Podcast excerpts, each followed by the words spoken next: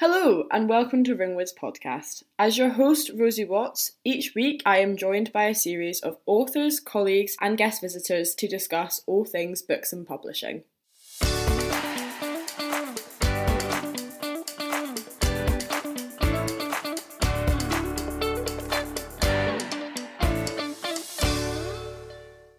Welcome back to Ringwood's podcast. This week I am joined by Dr. Carol Margaret Davison. Thank you, Carol, for joining me. And Carol is one of our forthcoming authors. Her book is getting released at the end of May, Body Snatcher. So we're very excited to have you on today. Carol Margaret Davison. So that name to me sounds a bit Scottish. Tell us how you came to be on the wrong side of the Atlantic writing about Scottish serial killers in Canada.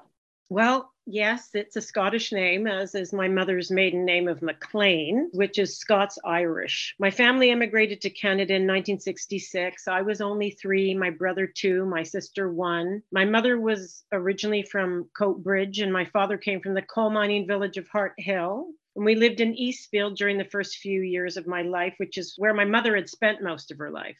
And as my mother's maiden name suggests, which is spelled with an MC rather than MAC, like many Scots, I also have Scots Irish roots. And I knew that it was in my background to some degree because my paternal grandfather came to Scotland from Brechin in County Antrim, but I didn't realize my Scots Irish roots ran deeper on both sides of my family. And I was undertaking research on that history while I was writing Body Snatcher. So I found I had much more in common with Burke and Hare than I originally thought. And there's even a terrible story of homicide on my mother's side of the family, where my great grandfather, a 48 year old Scottish coal miner, had come over to Canada to work in a mine in British Columbia at the end of the 19th century. And just as he had saved enough money to bring his wife and several children over to Canada, he was actually killed for his money. His body was never recovered, and it lies at the bottom of a lake, I'm sorry to say. It's a devastating story to discover in the course of my ancestral research. But back to the present day. I had tremendous opportunities in Montreal, which is the city where we emigrated to in the mid 1960s. Despite being from a working class background, I could go to university, so I followed my heart's content. Uh, loved libraries, loved learning. I did three degrees in English, my parents were extremely supportive, even though they didn't know what I was doing. I'm forever grateful that they were so supportive. So, as for becoming fascinated by two Scottish serial killers, I had done my doctoral dissertation on the Gothic at McGill. I've even written a book since then on the Scottish Gothic for Edinburgh University Press that I co edited with Monica Germana. I taught at various universities over 35 years, a lot of Gothic fiction. So for me, a Scottish born Gothicist and wannabe Gothic novelist and radical feminist who's fiercely proud of her working class background, Coming upon Burke and Hare offered up a very special combination of elements. They were Scottish, they were serial killers, and they undertook their crimes at a point in Scottish history that saw the inception of working class consciousness. Not to mention the fact that the issue of the women's role in their crimes was extremely enticing to me. Wow, thank you for providing all that information. That's so interesting about the connection of the Scottish Irish. It's something I feel a lot of families share, but they never realise it. And quite astonishing as well that you only realised it very late down the line in the discovery of research for your first novel. Talking of research, did you have to do a lot of research on the book, or was it an always heavily invested interest of yours, Burke and Hare? Well, there was no interest. I didn't really know much. I came upon a book in the Grassmarket in 2004 when I was visiting, and I bought the book and I consumed it. And then I heard about the dolls, and I went to the museum maybe a couple of years after that and was so taken. They were compelling to see. So I'd read the trial manuscript, and from there I went to a few of the most important books about Burke and Hare, all of which are listed in the acknowledgments at the back of the novel. The three most important books for my research were Thomas Ireland's Westport Murders. That's the book that I had come upon totally by chance, serendipity. Then there's William Roughead's Burke and Hare from 1921 and Owen Dudley Edwards' marvelous book on Burke and Hare from 1980. And what I loved about Edwards' book in particular, is that it contextualized these murders in terms of their historic moment and the criminals involved. He considered bigger questions the poverty, marginalization, and desperation of the Irish who came over en masse to Scotland seeking work at that time. There was a tremendous amount of infrastructure being built across Britain during this period of the Industrial Revolution. And the Union Canal in Scotland was but one huge undertaking of that sort. And Burke and Hare both worked, along with Hare's wife Margaret, on that canal. Now, Edwards didn't have much to say about the women involved because very little was known about them, especially Helen McDougall all of which was great for me because it left a big black hole that I needed to address and fill. But Edwards asked the different questions about that murder. So his focus on contexts and motives and cultural prejudices offered a new perspective, one that opened some doors to my own examination of the story and the questions that I asked. For the purposes of other background materials, I turned to a wide variety of books on things like body snatching, 19th century Edinburgh, what was known as the anatomy craze, on working class history and culture, on the labor movement known as the radical movement, on Dr. Knox. And that's when I came across Professor Lisa Rosner's book on him. I also read a good number of books and watched a fair number of documentaries in order to get a better sense of the mindset, the psychopathy of the serial killer you seem very enthusiastic. It's very exciting with all your research of Burke and Hare. It's very motivational for any other keen writers out there. Was there any historical fact that really stuck out to you has been engraved on your own skull? Well, I have to say, I was shocked to learn, just as Billy was shocked to learn when he took the first body to Dr. Knox, that the victims had to be delivered naked to the doctor. Otherwise, those people who were transporting the bodies could actually be criminally charged under the law, and not with the theft of a dead body, but with the theft of their clothes. Goes to show where their priorities really were. So, this exact moment of discovering the book on the history of Burke and Hare in 2004, was this in Edinburgh, you said? Yes, that was in Edinburgh in the Grassmarket. And that's where I found Thomas Ireland's book on the Westport murders. And that was, to my knowledge, the very first book ever published on that subject. So it was just serendipitous that I came upon that book. And I immediately read it and then found out about the dolls. They were fascinating. I saw them only, I think, online. And then I went to the Scottish National Museum to look at them up close. And what jumped out at me about them was that they seemed to be crafted by a woman's hand. My first thought was there is no man who made these. And I still think that now. And yet the little coffins seem to suggest that a man's hand might have been involved. So that got me thinking about the two female partners who were like a black hole. We didn't know anything really about them at all other than names and what role they may have played in the murders in association with Burke and Hare. Now, I had tremendous difficulty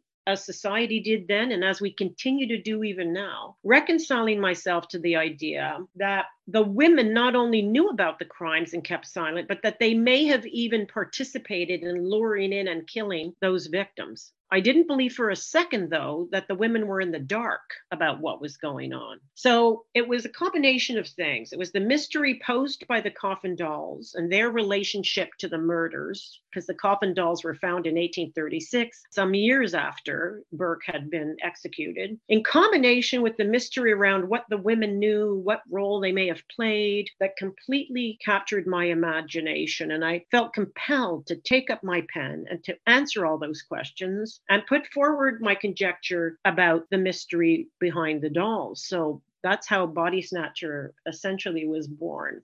I can confirm you've done a wonderful job of it. I can't help but notice you talking about the Edinburgh and Grassmarket, but also living in Canada. Have you visited back and forth a lot over the years, or was it quite infrequent? I visited a lot over the years, especially in my 20s into my 30s. My parents were very nostalgic around Scotland. It was like they'd never left Scotland. When they talked about home, home was not Canada. And you know that those two people have never even gained Canadian citizenship. It was like, you know, they would be dishonoring their country. And so they are still Scots. I have dual citizenship, and I have found that to be an interesting thing to have that double identity, as it were, and to be able to see Canada through Scottish eyes and vice versa. And it's given me a, a special insight, I think, into questions of perspective on nations, on people. And I think it's informed some of how I write and what I write about, especially in this book. So I, in my 20s especially, was trying to figure out my own identity in terms of Scotland. I, I, felt for a time quite upset with the fact that I'd been taken from there, as it were, against my will at the age of three. And when I got into my 30s and 40s as an academic and I went over to British conferences, I felt much more connected to the British academics and the Scottish academics in particular than I did with Canadian North American academics. So my dream is I retire in five years and I'm hoping with my whole Scottish tartan heart to get over back to Scotland for good. That's where I would like to be well, we very much look forward to welcoming you back at the end of May. So, the novel Body Snatcher, it delves into some pretty hard hitting topics, domestic abuse to name only one. Did you find that hard to write about? Were there any challenges that came across in representing that? It was extremely difficult to write some scenes in particular, especially the ones that I had to describe in detail when they involved children, the disabled, women, the elderly, those who were especially vulnerable. And these were, in fact, the vast majority of Burke and Hare's victims. And I decided very early on, after I'd signed the contract with Ringwood, that a portion of the proceeds of my royalties would be donated to Glasgow Women's Aid. And it's my understanding that Ringwood will be partnering with them going forward wherever possible. And I'd love to do a reading when I'm in Scotland where donations could be asked for at the door for that organization as well. When this book launches on this side of the pond in Windsor, Ontario, where I live and teach, I will be donating some monies to Hiatus House. And I hope to do a reading where I can invite people to make a contribution to that organization. What they do is provide crisis support and shelter for women and children in Windsor and the surrounding area who are fleeing violence and abuse. Thankfully, we've come a very long way since Nellie McDougall's time, early 19th century Scotland. Victims of sexual and domestic violence have publicly and privately funded supports and organizations like Glasgow Women's Aid and Hiatus House. But tragically, this violence continues. All you need to do is turn on the news and see the prevalence of this epidemic. And we all heard on the news over the course of the pandemic when it ramped up during that time, there was very little government financial support. And here in Canada, at least, that money has since been diminished or even been entirely withdrawn, which has forced some of these much needed agencies to close their doors. This should not be happening given the tremendous need, and we need to do everything that we can to help. I think it's incredible how you've written on a subject that's set in the past and naming all these issues with domestic abuse that if you look in our present day, it's still there. And I think that's very alarming, particularly in the context of this historical novel in the 19th century, where centuries down and we're still facing the same issues every day. And it's incredible the way you address that. And we're looking forward to our work and partnership with Glasgow Women too. So, moving away from your upcoming novel, is there anything else that you are writing currently, if I dare ask that question? I understand you already have a lot of seminal work in non-fiction Gothic literature already. Yes, I have a lot published and I'm very proud of it. But my dream was always to write a novel. I do have an academic work coming out at the end of this year with Manchester University Press, devoted to the subject of Gothic dreams and nightmares. And I continue to write critical work. But in terms of literary fiction, and in the process of writing a second novel called Malden, M A L D E N, which is going to work in a similar fashion to Body Snatcher because it mixes Gothic and realistic fiction and puts that on the skeleton of history. It's set in approximately the same era as Body Snatcher, the mid 19th century, but it's set in this side of the pond in a place called Amherstburg, Ontario, which has a very rich history where different communities came together to live in the 19th century. People like immigrant Irish and Scots settlers, escaped slaves from the United States, various indigenous peoples who were native to this region, alongside many English and French settlers, and united empire loyalists who fought on behalf of Britain in the War of 1812. It's got an incredible history. It's about half an hour south of where I am. It's also one of the most beautiful towns I've ever seen. The book takes as its focus the Malden Asylum, which was built by some of the asylum inmates. 16 to 20 of them were brought down from Toronto to build it. And it was opened in 1859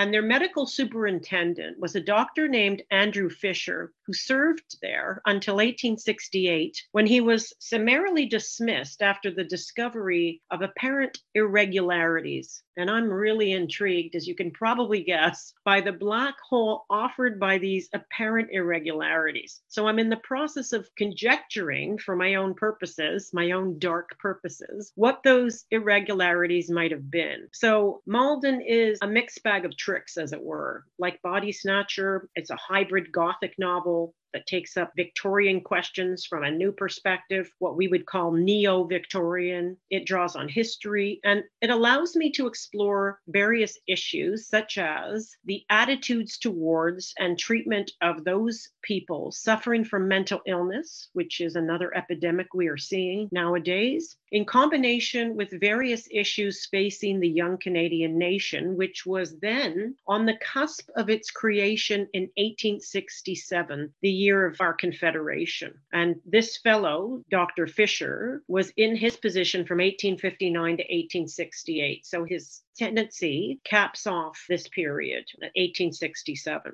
I have to tell you, though, about a fascinating connection that I recently discovered with Body Snatcher as I was conducting research for this book, Malden. There was a scandalous discovery of bodies missing from the coffins of dead asylum inmates we're talking those who had died naturally during their time in the asylum. And as it turns out, those corpses had been illegally sold to the University of Toronto for anatomization purposes in surgical instruction. So, this provides yet another horrifying example where vulnerable people deemed valueless by a society were violated and commodified after they died.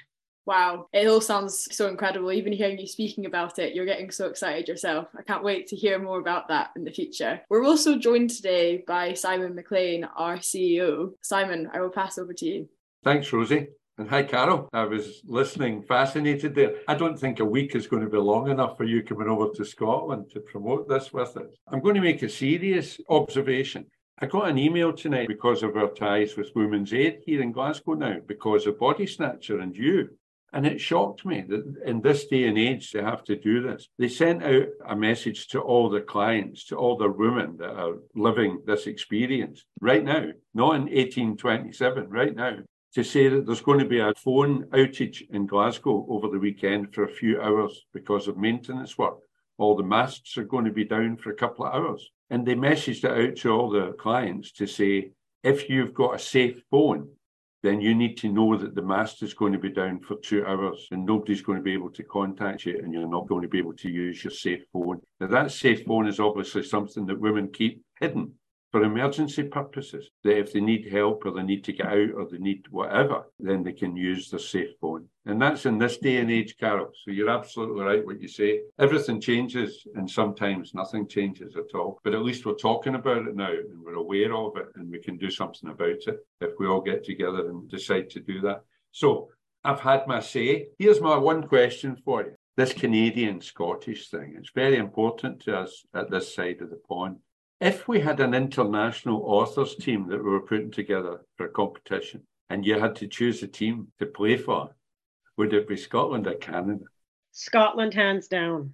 Ah, you've got to say that because you're coming here. No, no, no, no, hands down. Even when I watch any international sporting event and Scotland's against Canada, I'm telling you here and now, I'm on the Scottish side. Well, I think we should do another podcast and give the opposite answer for the one we're going to use in Canada to promote the book. But that's the Scottish one done for sure, Carol. I can't wait to meet you on the 25th of May. Oh, the feeling's mutual, yes. Carol, once again, thank you very, very much for joining us tonight. It's been an absolute pleasure. And as Simon has already said, we look very forward to seeing you in the not too long future now for your upcoming book launch. I'm very excited. You're very welcome. Thanks, Carol. See you soon.